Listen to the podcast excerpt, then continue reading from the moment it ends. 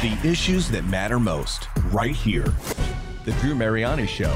on Relevant Radio. In daily cases over the last six days, while New Jersey down 17.6%, Vermont down 22%, Washington, D.C. down 25% in just the last week. So, could we be rounding the corner on this variant, at least in the Northeast? And what does that mean for the rest of the country? I think it is good news, and hopefully over the next couple of weeks to month, we're going to see cases going down for the rest of the country as well. The Drew Mariani Show on Relevant Radio.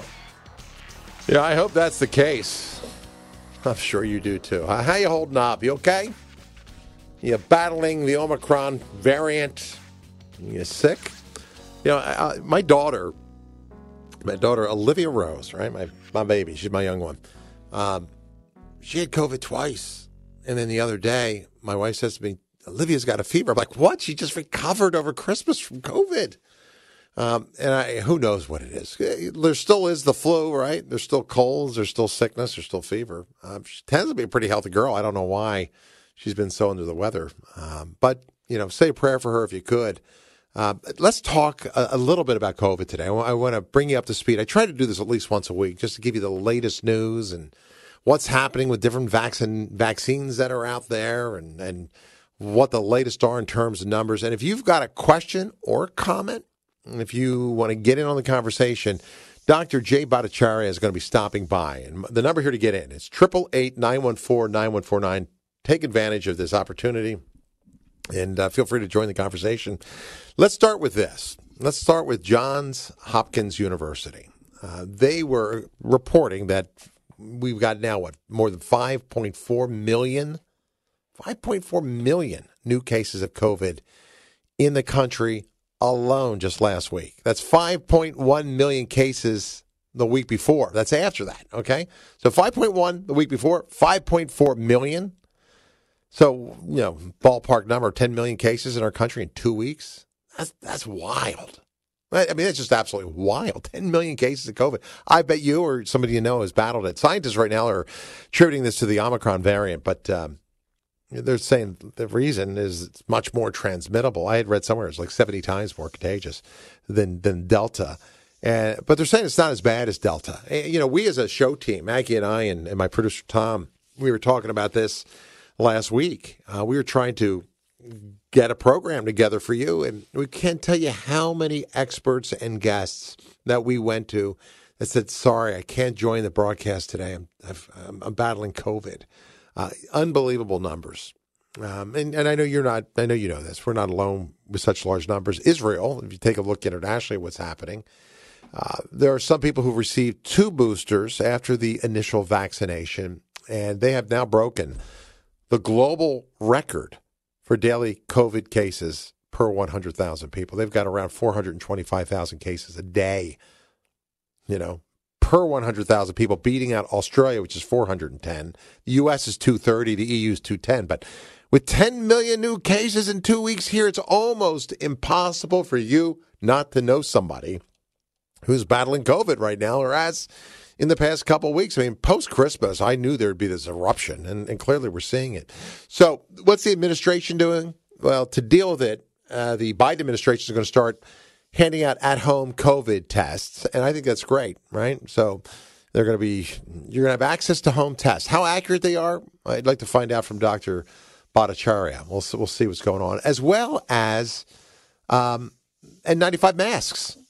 You know, those are supposedly the best in terms of you know dealing with these issues because uh, you know you can't just use those little you know neck gaiters and things like that anymore because the Omicron variant can go right through it. Starting next week, though, you can order and just put this on your calendar. Just a little good to know fact where you can order four at home tests per family.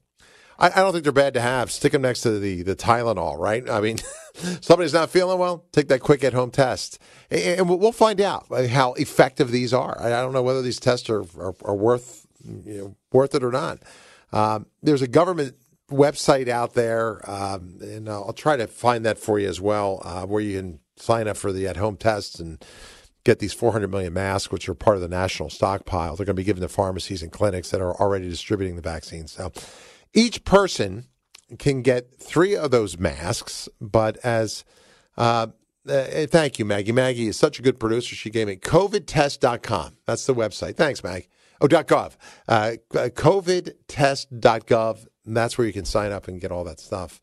Um, so, look, we'll, we'll talk about it. NewJersey.com pointed out it's still unknown if kids, you know, those N95 masks, if they have kid size, whether they're going to be available or whether or not they should even be worn. But let's talk about it. We'll take your calls.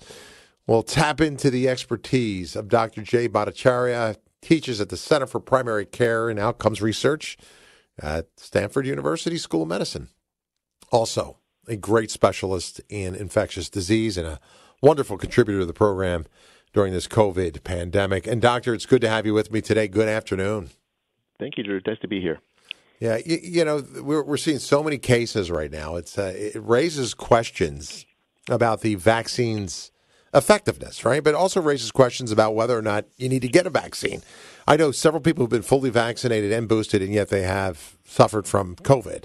Uh, I know people who have not been vaccinated who suffered from it. And they say, well, you know, the people who aren't vaccinated, they it hits them a lot harder. Um, if you had a previous type of COVID, you know, you might still get Omicron. I think of my daughter in particular. And then you got Dr. Anthony Fauci saying that we're actually just in the first phase of five different phases of this pandemic. Let's start with Fauci, and then we'll take a few phone calls here. Five different phases of this pandemic. I saw that earlier today. I'm thinking, what? This is phase one? The first time I heard anything about five phases. Um, I, would love to know what you know. Is he correct about that? And, and secondly, why did we wait two years to find out that there's going to be five phases to this thing? So uh, when he was talking about five phases of a, of a pandemic, um, it, so I do infectious disease epidemiology uh, for a living. I can tell you. So his his he has in mind a very hypothetical idea of how a pandemic goes. A pandemic uh, rises then eventually it, we get some some control over it. That's that's phase two. It, then it becomes so, sort of endemic in the population. Um, that means that it doesn't go away, but it's still it's still floating around, but it doesn't cause the huge increase in cases that we've seen in the last couple of years. And then he has as phase four and five this sort of hypothetical let's get rid of the virus from the face of the earth.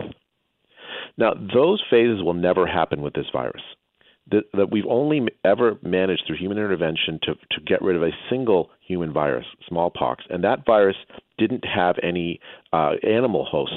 You, so you you couldn't, you know, the, uh, this disease, unlike smallpox, infects lots of other mammals. It affects bats, it infects cats and dogs, it infects mink, it infects deer. 80% of white-tailed deer have COVID antibodies.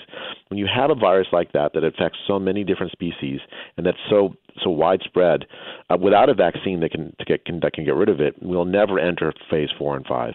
So I don't know why he brought up those four and five. Uh, that doesn't make any sense to me. That's fascinating. Let's take a few calls. 888 914 9149. Love to hear from you. Dr. John is listening in Ocala, Florida. Doctor, good afternoon. You're on the air with Dr. Bhattacharya. Guys, guys, long time since we've spoken, Drew. Um, hey, John, how are Dr. you? Dr. J. Yeah, we know each other. Uh, looking forward to meeting you at one of our COVID events. Um, uh, I've been treating thousands of patients with COVID all over the country, and of course, I'm, I've been very vocal about masks should be off of children and unnecessary vaccinating of children. And I'm very concerned, very concerned about this psychological warfare strategy with the with all these test kits. Now, I'd like to hear your your opinions about that because, frankly, what I'm seeing, in, in, in not just in clinical practice as a family physician taking care of kids and everyone, but in my community, is that people and on my school, my kids' schools, Catholic schools, um, they're testing these kids, which, which, with for what has become a self-limited cold, flu like illness in children. You know that, the Omicron, or here in Florida. We're testing children left and right. We're continuing to mask them. We're getting them vaxxed, and we're getting them quarantined. Our kids, Catholic schools, quarantine them. And then, especially quarantining the unvaccinated, healthy kids. This is a diocesan policy where I am. Where I'm tr- the point I'm trying to make with these test kits is that it just drives the the pandemic of fear when we now have the most weakened variant of this coronavirus. Why, in God's name? Well, I know why. I can tell parents, I tell parents to take those swabs and get rid of them. We don't want them. We're just driving up uh, the fear and not really affecting what's happening with this virus clinically because it's self limited at this point. And you can discuss that, please. You know, do you agree with that? I, I agree in, uh, in many ways with what you just said. I think that that we have driven pan- panic has been part of the policy that that's driven this epidemic. Uh, many epidemiologists that have worked on this have, have pushed panic, sort of irresponsibly through for two almost two two years running, rather than a calm appraisal of what the risks are and who's actually at risk and how to how to manage that risk.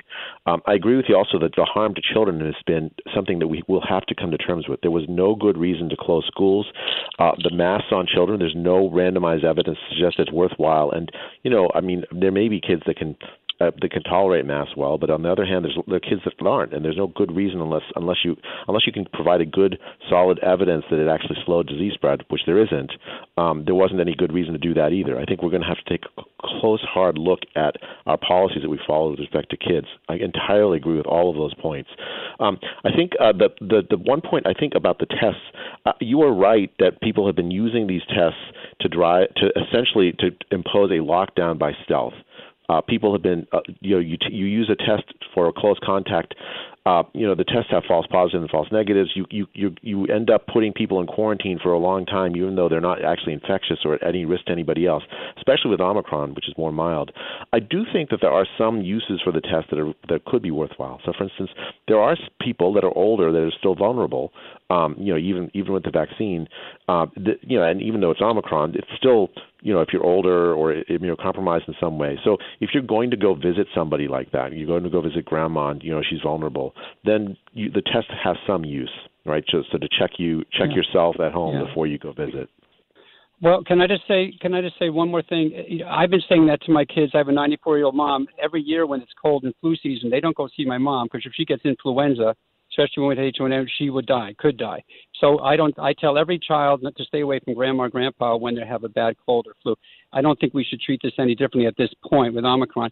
And and lastly, this one other point. Thank you for having uh, Drew, having Jay on the show, Doctor. He's fantastic. Yeah, I love him. Um, this what I have been saying is we are going to see a society that this pandemic of fear is going to last forever. I've been calling it PTSD. Everyone, these children are going to be reminded of this, just like when we used to have the drills during the Cold War, where we go running out in our elementary schools with our hands mm-hmm. over the back of our head because you know our towns would be bombed by the Soviets. This is going to last forever. These children are going to always be told if you don't want to go back to what you lived like in 21 and 22 when you were quarantined and, and couldn't see your, your parents in the hospital, you got to get lined up for your shots every year. I mean, this is just how the government. So anything that you get from .gov, I say throw it away. Mm. Tell them to take it back. I'm not trusting our yeah. .gov anywhere. I, I mean, I, am hiding because I get calls at 3:30 in the morning and 4 in the morning from patients who are panicking over positive yeah. tests. No, Doctor, Doctor I, I mean, I have to say that. Uh, let, let, me bring and Dr. Bhattacharya. Feel free to respond to the, those comments, but uh, I also want your take before you run on these N95 masks that are now going out because I, I know you've been anti-mask since the beginning of this pandemic. Your thoughts on that? I'd like to yeah. get Dr. J's take on it because look, you're going to get free N95s, uh, and I, I, think it's a great idea, but I know you, you don't think they're very effective. I think it's it's beyond not effective. It's ludicrous. I, I, I go to several hospitals. I see doctors sitting in doctors' lounges by the dozens, eating and visiting and talking and walking around the room without masks, and they go out into an empty hallway and put on their surgical masks in an empty hallway. So I, I mean, we all know we're living a lie with these masks. A complete lie. And the N95s is not a realistic thing for everybody. It is something that should be happening in the COVID units and in the, you know, especially during the Delta variant, especially during the Delta. With Omicron, hey guys, you know what I say? Everyone should be exposed to Omicron. That's good news. I've just gotten over it. My daughter, my son, my wife, every one of us has had it in the last week. It's a nasty cold, flu, fever, chills, back backache, headache. So it's not a. I'm not going to be wearing an N95 to avoid the Omicron variant. With Delta, if you live in Ohio, Michigan, and Indiana, where that's still going around, you're high risk. N95, sure, thumbs up. Uh, Dr. Bhattacharya, what do you think? So, I, so first, let me just address the, the comment about uh, about the harm to children and the panic and the fear. Mm-hmm. Um, I completely agree. The, the the harm that we've done to our children. Uh, I mean, in many red uh, in many states, including my California, where I live, the kids were out of school essentially for a, a, a year and a half that will have very long-term negative consequences. And we will. Uh, the, the, question is whether those consequences come about will deter- be determined based on what policy we followed. I think we have to make a renewed investment in our children, and, and especially to address the psychological harms and other harms that have come from the policies we followed on, on our kids, the the misschooling, uh, that's something I think uh, will depend on what we choose to do. It's not. I don't think it's a done deal that that this harm will have to be. We can we should work as hard as we can to mitigate it in coming years. Um, regarding the mask, uh, the the N95 mask, I, I think uh, you know a lot of the controversy over masks has to do with that there really hasn't been very good evidence on on which people have made these recommendations about masks. I mean, I think, uh, for instance, I believe do believe there's some good evidence that masks, like N95 masks, if worn properly and fitted in a fitted way by people who are trained to wear it in settings like hospitals, can do a lot of good. Um, we should treat and and the, the, and I think that kind of that kind of like thinking about masks makes makes sense to me. On the other hand, uh, sending N95s four of them, uh, and expecting this to have a substantial effect on the pandemic, I think is just wishful thinking. I don't think that it will have a, a very large effect on the pandemic uh, at all. And for many people, especially putting it on kids, I think makes very little sense. Kids are not fit tested for N95 masks, and I don't think that was a very good idea to do that without uh, preparing the population at large and explaining what really the end point of the strategy is. Gotcha. All right, hey, Dr. Littell, thank agree. you. and we call. did have to get Thank you for letting me No. on there. I appreciate no, it. We did, by the I'll- way, I'll have to go through thoughts. the fit test. Yeah, in the in the hospitals, we did have to get fit tested for those N95. That is a very good point you make there. And sending it to the public is really kind of ludicrous because no you're going to see 80 year olds wearing trying to wear N95s that don't know what they're doing. And, and honestly, walking in out of grocery stores, you don't need a mask. So, hey, good. It's great to be with you all. God bless. Back to patients. Thank you, Doctor. All right. Oh. Always good to hear from you. Call anytime, okay? Good to have you. My guest today, uh, Dr. thank you, Jay. Bhattacharya. We're giving you the latest on COVID 19, the numbers, the vaccines that are coming out. We're taking a look at the efficacy of the ones that we already have, and so much more. If you want to get in, the number's 888 914 9149. Uh, Let's go to, let me see who's up next. Um, let, let me go to Gabby first. J- Joe's got a great uh, question about Novavax. I want to get to him too in a second. Let me sneak Gabby in Boston, Boston, Mass. Hi, Gabby. Good afternoon. Hi, uh, thank you for taking my call. Um, I saw a uh, virologist on Fox News uh, a little while back, and he mentioned uh, that he believed, uh, I guess for lack of a better term, I'm saying uh, that every time people get uh, um, the COVID vaccination, it decreases their immune system somehow, and if they end up getting a booster, they're going to after that at that point because their immune system has been so weakened, uh, they'll they'll always need to get boosters. And I just was wondering if that's something that you agreed with or not. So, uh, so um, I don't think there's evidence that getting the vaccine reduces your immune system. I think the the, vac- the evidence that I've seen suggests that the vaccine works against severe disease. It, it won't protect you against getting infected. In fact, many, many, many people who got the vaccine got infected, including me. Uh, but on, on on average, it will reduce. It tends to reduce the efficacy against infection, um, I, I, against severe disease. I will say this: the vaccine was developed on a version of the virus that no longer is circulating. It's a it's a variant that was that was the original uh, Wuhan ver- version of the virus. The version of the virus that's now circulating is has a has a different sort of pattern in the spike protein. Um, and so the efficacy of this variant of this this vaccine is going to be less than of the vaccine that's specifically designed for this uh, this variant. Uh, there's also an open question whether for many people it's it's even necessary given how mild it is. I, do, I think for the the main thing to remember about this the virus and also the vaccines is that for the virus there's a thousandfold difference in the risk of the severe disease. Older people face the mo- the biggest risk. Young people much less so and the the the, the vaccine uh, stops that risk. It's a really good thing, even though there are some uncertainties about its safety and so on. Um, for younger people, the calculus is very different. For younger people, the vaccine, um, the the virus is much less risky, especially Omicron, and you still have those questions about the safety. It's it's a much closer question. You should I, I recommend going talking to doc, your doctor about it to see if it makes clinical sense for you. For older people, I think it basically should be everybody should be vaccinated. All right, it's well said. Uh, Joseph's I, uh, listening. Go ahead, Gabby. Good. Finish up. No, go ahead, Oh, that's okay. No, I, I just personally chose uh, not to risk side effects. And I, I've actually uh, had COVID uh, last year, and I, I just took you know a lot of supplements, and um, I was fine. But, but that's that was my choice, and and that's the way I hope things stay, and it would give people a choice of you know, what, you know what they want to risk or not. you know. Th- th- thanks, Yeah, Gabby. I- I want to follow. Go ahead, doctor. And Oh, I was going to say, like, I, I, I, that that point that she, the last point you made is really important. I think, um, it, these these things ought to be something that's that, that you make as a, as a, you know with informed consent. You should talk to your doctor about it and, and get good information about it, and then then ha- be be decide on the basis of your own health status and your own values. Uh, I don't think it should be forced, and it has been forced, which I think has led to a lot of distrust of both medicine and public health, and I think that's really unfortunate. A lot, a lot of people lost their jobs because they didn't they they made a, di- a different choice than uh, you and I might have recommended for the vaccine. I think that's really wrong. So, Doctor, you said you've been vaccinated, of course. Um, I, I, I want to address this before I go to other vaccines and things that are out there. So the Pfizer, the Moderna, the J and J, they targeted the Wuhan virus, the the vaccine, the, the first version of COVID. We've had Beta, Delta, Omicron, right? So we have the variants of it. Effective, ninety four percent. Pfizer uh, and others were claiming for that first version. Uh, Pfizer and Moderna used the mRNA technology to develop this.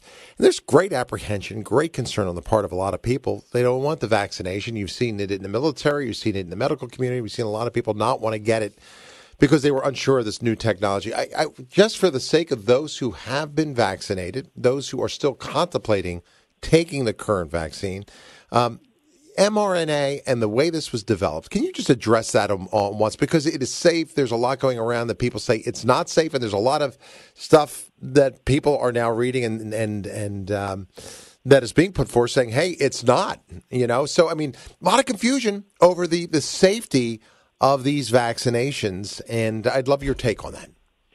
Sure. So uh, the way the mRNA technology works, now your body it just normally every cell you know your body has this apparatus of producing proteins. The proteins that it produces are these like long chains of, of amino acids where it's like basically programmed by your DNA for what those amino acids should be in the chain. Your DNA then is translated into RNA, and then RNA is translated into DNA. The, pro, the, the DNA then is uh, sorry, sorry into, into proteins, and and so like the so now what this vaccine does, normal vac like most vaccines, what they do is they provide your body exposure to some small snippet of the virus or sm- some inactivated version of, of the of the pathogen, and your body reacts, your immune response, um, and remembers that that it, uh, it, it that it was that it, that uh, what the virus or pathogen looks like. So the next time it sees it in real life, you can launch an attack against it. The, the mRNA vaccine, what it does is it essentially tricks your cells into producing a little snippet of the virus, not the virus itself, but a little snippet of the virus and then your body attacks it and remembers. It acts like a vaccine, but it has that extra step of tricking your cells into producing the va- the, the, the snippet of the virus, this this, this spike protein. Um, the, the it is a new technology. I mean, it's it's been it's been around for for years, but it's new in mass use in humans, and so there's still a lot of uncertainty around it. So I can understand patients' concerns about this. Um, and we know we know so far is that if you're young men, especially, that it produces this high risk of, of myocarditis. High meaning somewhere in the order of one in three thousand to one in ten thousand risk of myocarditis. Uh, p- patients who get who take it, young men especially, will will have that higher risk. Um, there are other rare risks as well. Um, it's it's not I, would say that people are looking very, very hard to see what those side effects are and what the, what the higher risks are, um, and those are so far what's been found. Can I is it, can we guarantee that there won't be others ever found again? The answer is no, because it's still a relatively new technology. So, so it is completely reasonable, I think, for a patient to be worried about that. It depends on their values, how they deal with uncertainty and risk. May differ from person to person. I think the right thing to do is provide people with honest answers about what the benefits are and what the risks are, and let let people make their minds up. Uh, there are other alternatives, right? So, for instance, the the uh, there's the uh, the J and J vaccine, which has a, a different mechanism, this this adenovirus vector vaccine, um, and there's supposedly coming out a new vaccine called a new, called uh, the Novavax vaccine, which will be more of a traditional vaccine, uh, that not yet approved in the U.S., but uh, approved I think in 30 different countries. So Well, we'll, we'll talk that- about Novavax, Doc, because I have to take a break. Let's do that on the other side. But but J and J too. I mean, I just might. This is me personally. I have a moral concern with the J and J vaccination because that was developed in aborted fetal cell lines, right? Yes, it was, yeah. Yeah, and, and, and again, we'll go back to what the church has said. I mean, you can take all of these vaccines But I mean, that particular one, I think there's alternatives other than that that uh, may be a little bit more. When we come back, I want to take your calls. Okay, we'll talk Novavax, and we'll get all your questions in. If you're on hold, stay with me. You'll make it to air right after this. Catholic Order of Foresters is proud to sponsor the relevant radio studio line. For information about employment opportunities and flexible premium life insurance plans, visit relevantradio.com slash Forrester. Some doctors are now turning to this, a decades old, widely available drug called fluvoxamine. It's an FDA approved antidepressant, but two randomized clinical trials found it can significantly reduce the risk of severe disease from COVID. In this case, there's actually pretty, really good data that this, this has a benefit. Dr. David Boulware is studying fluvoxamine at the University of Minnesota. He says the drug works by reducing inflammation, not by attacking the virus directly, so it shouldn't be affected by Omicron. In November, a 1,500 person clinical trial in Brazil found fluvoxamine reduced the risk of emergency care or hospitalization by 30%. That's far less than Pfizer's pill Paxlovid, but roughly the same benefit as Merck's pill Molnupiravir. Fluvoxamine costs just $5 a treatment compared to hundreds of dollars for the other two. Clearly, if you have access to Paxlovid, you've got access to monoclonal antibodies, those are your first choice. But in my mind, this is sort of a third choice um, but it's actually available. And so an available medicine is better than a theoretical medicine that doesn't exist. The Drew Mariani Show on Relevant Radio. Yeah, rather than uh, well leave high risk patients untreated in early stages of infection, a lot of doctors are turning to other uh, available drugs and therapeutics, and there's um, there's been such scarce conversation around therapeutics until recently, and there are new vaccines on the horizon. Uh, I've, I've, seen a lot of articles on ivermectin. I have a lot of people I know personally claim and, and testify to its efficacy. So let's talk a little bit about it. If you're just joining me, it's good to have you with me. I'm delighted today to have Dr. Jay Bhattacharya join us. He teaches at the Center for Primary Care and Outcomes Research at Stanford University School of Medicine and is a specialist in infectious disease. You probably have seen him on uh, mainstream media. I've seen him on Fox. He's been on our program many times. And you know, he's here for you today. He'll answer a couple of your questions. If you are on hold, we'll go back to your phones. And, Doctor, uh, Covaxin, uh, the, the last one that was just mentioned, uh, which one is that? Flovoxin? I, I can't remember. Flovoxin, I think, is what it was. Ivermectin. I mean, there's lots of different things out there that people are saying are going to be effective in treating uh, these these variants. I'd love your take on that. What do you know about Covaxin or Flovac, Flovoxin or maybe we can even talk ivermectin or HCQ or some of the other things that people also are, are attributing to giving them better health. Your thoughts? So, um, Covaxin is a is a is actually another vaccine. It's uh, it's an inactivated virus-based vaccine. Um, it's in widespread use in, in India, I think, and some other places, um, or at least uh, uh, uh, a few other places, but not. It's not approved for use in the United States. Um, I don't really know a ton about its its properties relative to other vaccines that are approved for use. Um, the, the, what, what we just heard, that little clip we just heard, was actually for a, a drug to treat COVID in the early stages of the disease. It's a, it's a drug called fluvoxamine. Fluvoxamine. Uh, it's gotten much less attention than ivermectin and hydroxychloroquine. But um, as the clip said, which is true, there have just been a couple of randomized studies that have, done, have been done that suggest that it's very promising, um, especially if given early. Uh, there are some like uh, things where it's it's a it's a it's a uh, it's a it's an antidepressant, and it uh, we don't fully understand how, why it works or would work against COVID, but the, these randomized trials are suggesting that it, that it might. Um, the uh, the the so th- that's actually quite promising because it's a, it's a cheap drug and widely available off patent. Um, the the uh, other therapies that he suggested, uh, uh, uh, Paxlovid is a on patent drug that was approved, I think, by by Pfizer that is quite effective. Also, if you take it early enough to prevent you from getting into the uh, getting you know being hospitalized or dying from COVID. Um, the the other one that he mentioned was these monoclonal antibodies, which were were quite effective against COVID if given early. Both uh, Paxlovid and monoclonal antibodies are approved for use in the U.S., but in many places are quite hard to find. Um, and so I think when he says that uh, it's better to get early treatment that's available than to have theoretical early treatment is better that it's not available. I, I, I agree with that. I think um, sort of the compassionate use of these drugs, especially in the vulnerable populations, in, in, or for early treatment, was, would have been a really good idea. Um, I'll just say I don't believe that hydroxychloroquine works. The evidence seems to suggest th- that it doesn't. Um, the other drug, ivermectin, there's a fierce debate going on in the medical community whether it works or doesn't work.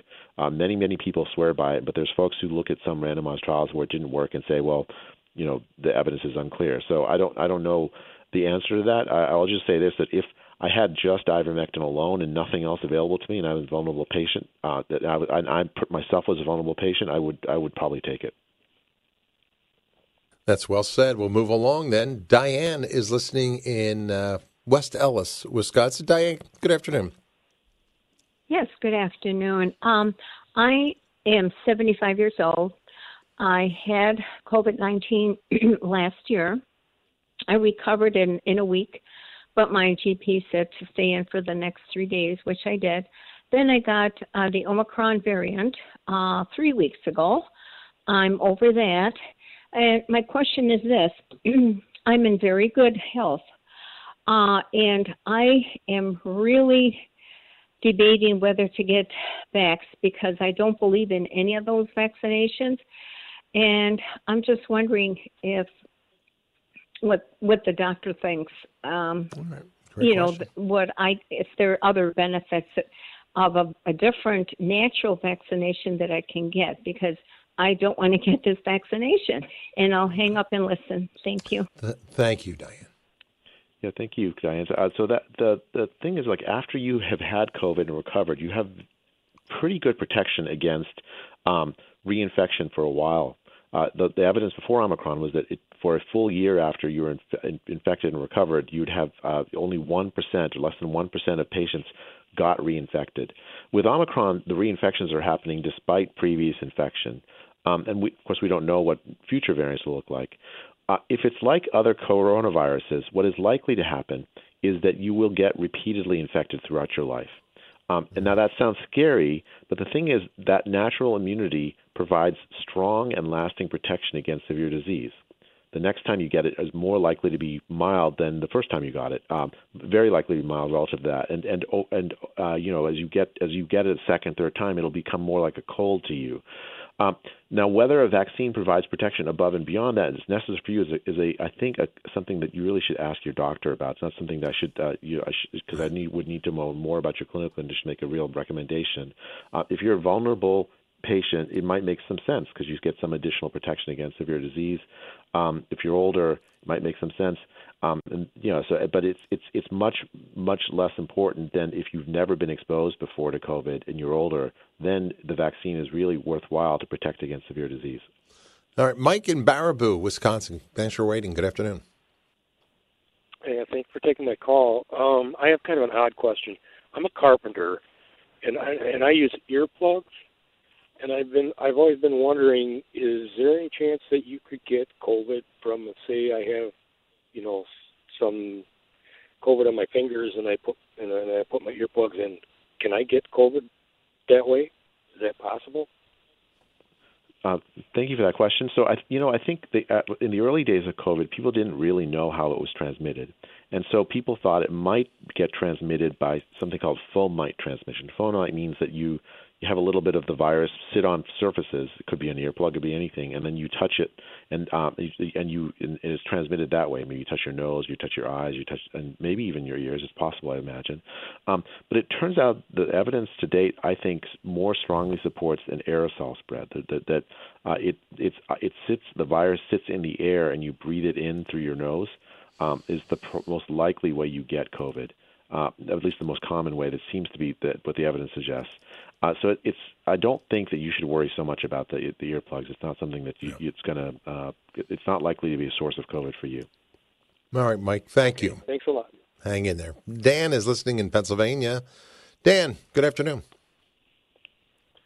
Yes, that's kind of what the caller there was asking about. Can we get the virus through our eyes? I mean, mm. we're wearing masks, but can yeah. we, you know, just get it through our eyesight? That's a great question.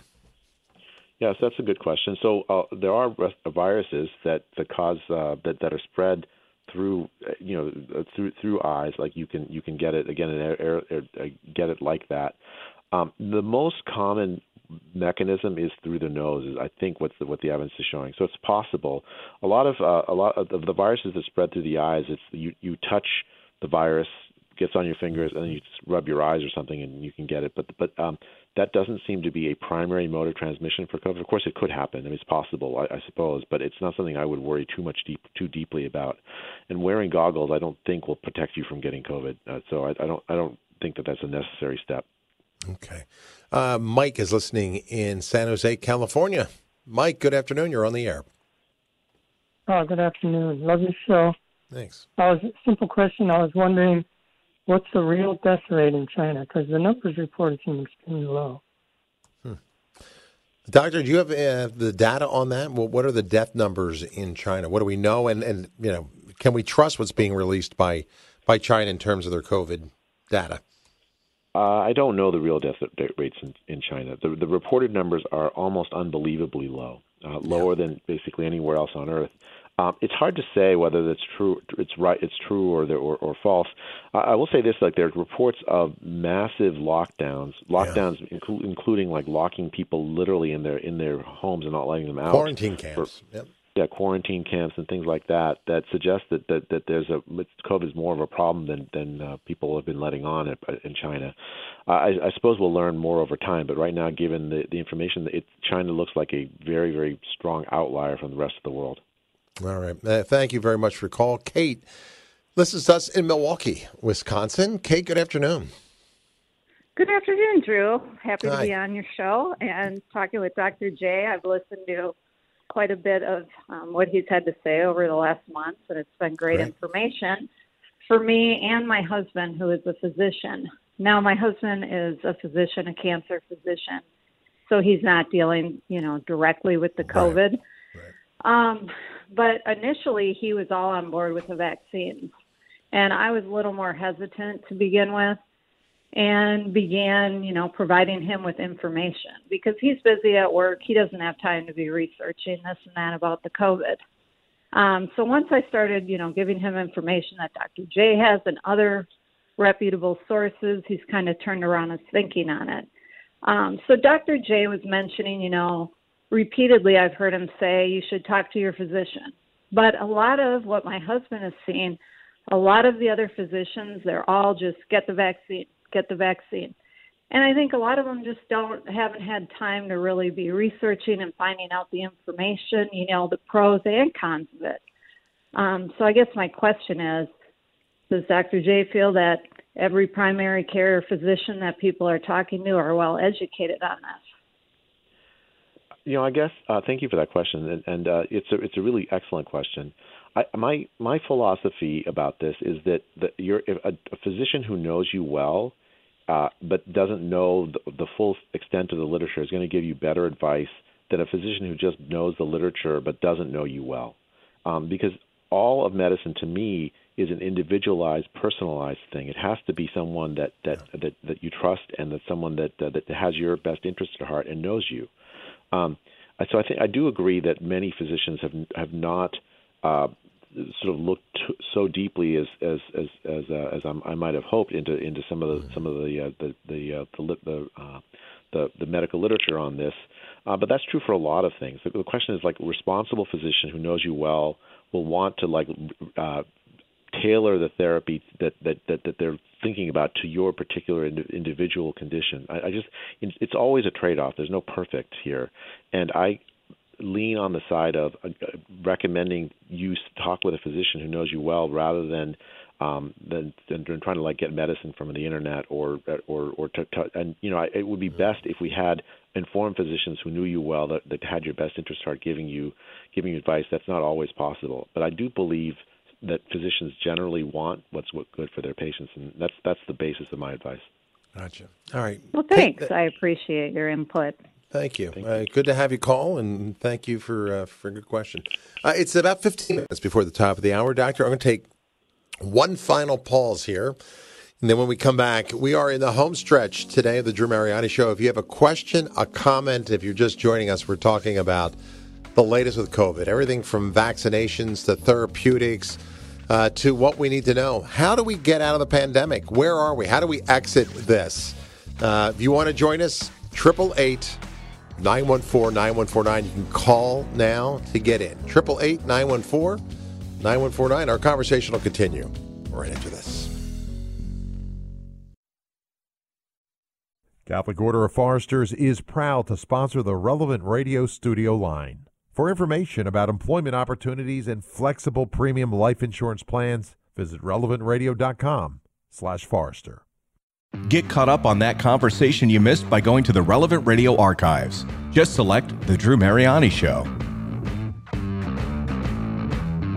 Such a great idea, Mr. Announcer Man.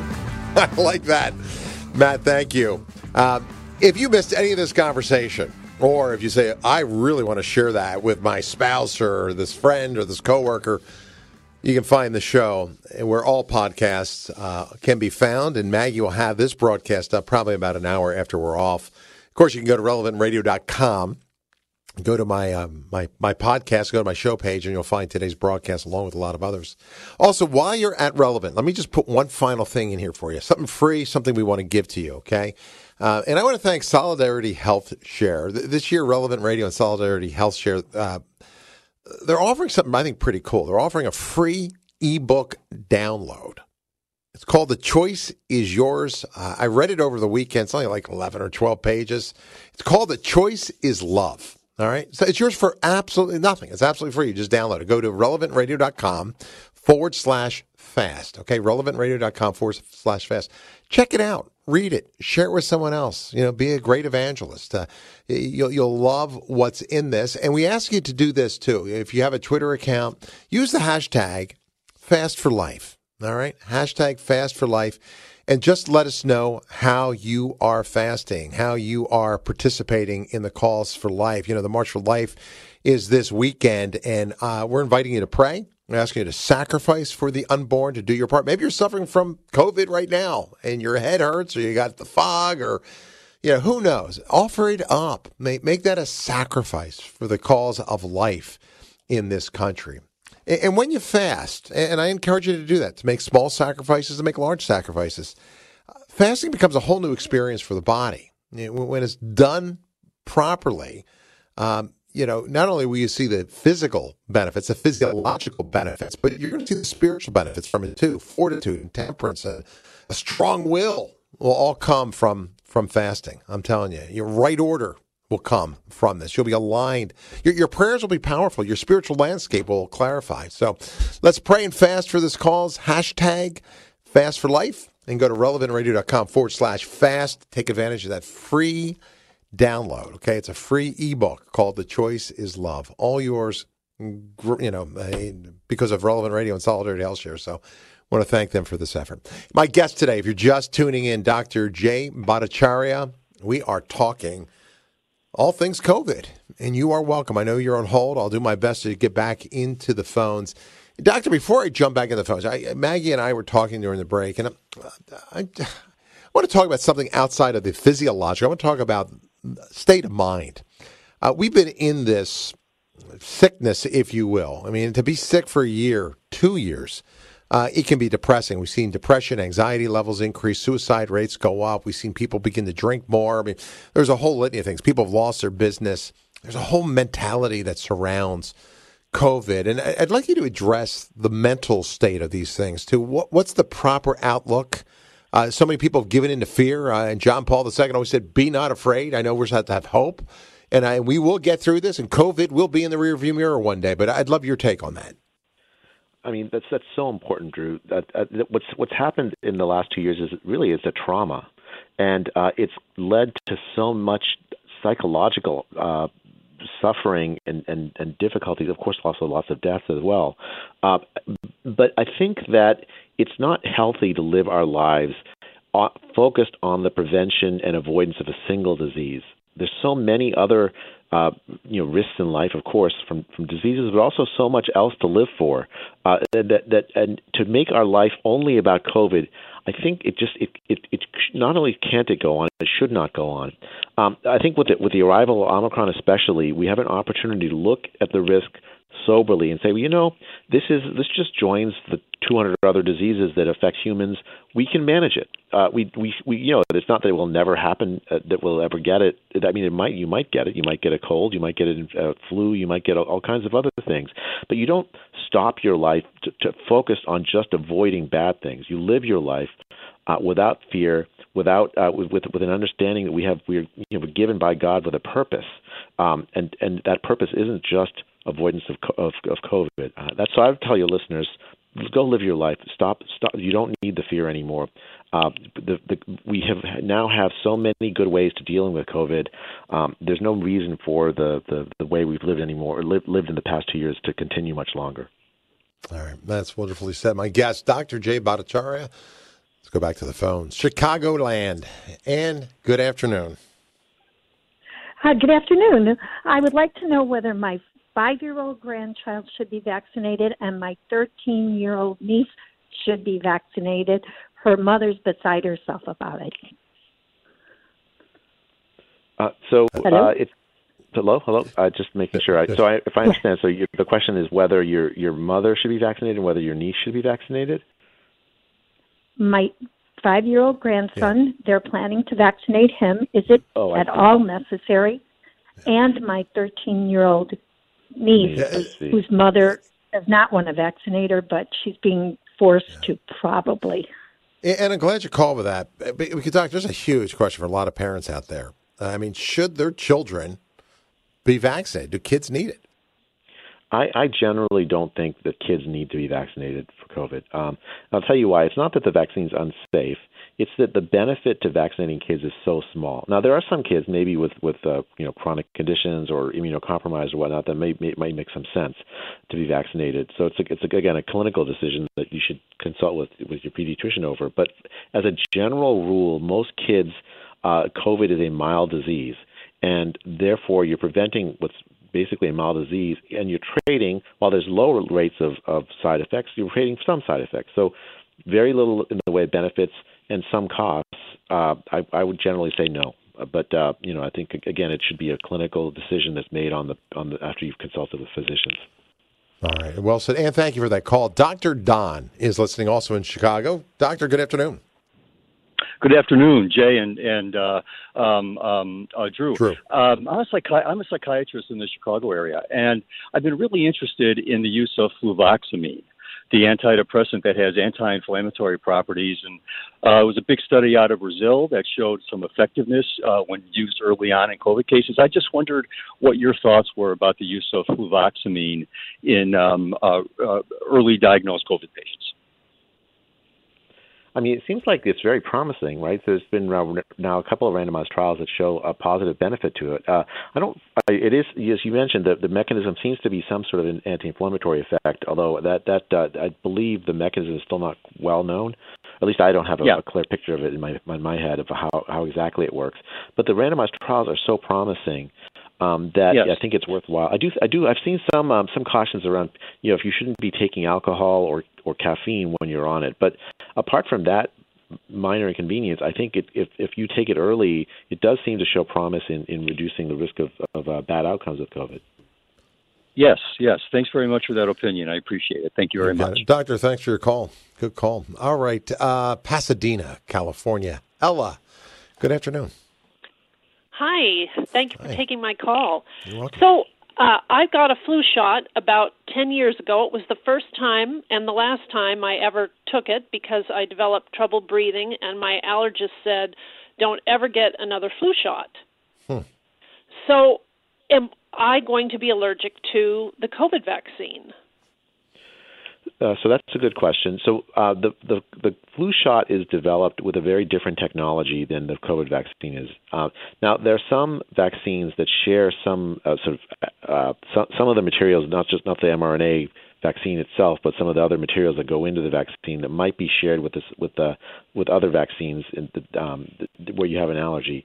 So, uh, without knowing more about your case, I'd I'd, have, I'd say that it's unlikely that you would get an allergy from this just because you got an allergy to the flu shot. But again, that's something you should consult with your allergist about to make sure, make double sure. Um, the CDC actually does say that there are some allergies. If you have an established allergy to some of the ingredients in the COVID vaccine, you shouldn't take the COVID vaccine. Um, so, but, but so that's something to double check with your doctor about before taking. I, I I have a friend that actually got her shingle shot and had a flu shot at the same time and was in bed for quite a while. So, getting those vaccines close together is that a problem? Any sort of vaccine like this? Your COVID? I mean, gener- generally, I think it's, it's better to space vaccines apart. I, I don't think it's generally a good idea to, to expose yourself, your body to the, same, the uh, multiple vaccines all, all together at the same time, unless it's been tested, like like in kids. Gotcha. Sandy in San Antonio, you have about a minute, so if you can make it quick, that'd be great. Hi. Is, are there any therapeutics that have no connection to the HEK 293 cells in the development of the protein or testing or no connection at all? Great question. Uh, so, I, you know, I don't know a ton about. Uh, so, so, can you explain to me what you what you have in mind? Because the the vac- the um, the, the the therapeutics that I know about are like the monoclonal antibody treatment, which are essentially antibodies to the spike protein. Um, specific antibodies to spike protein. There's the there's the um, ivermectin and fluvoxamine, which seem to work by reducing inflammatory uh, cascades that, that result. In, so it's not. I don't I don't know specifically the uh, the mechanism you have in mind. Sandy, you'll have to call back. We'll have to revisit that question. My apologies to everyone who did not make it to air. I'm out of time. I wish I had more time with you. I really do. I always like hanging out with you. Uh, I'll be back again. Until then, you can revisit this conversation in our archives and, uh, of course, tell others about the broadcast. Until our passing and cross, remember God loves you, and so do I. My thanks to Dr. Jay Bhattacharya.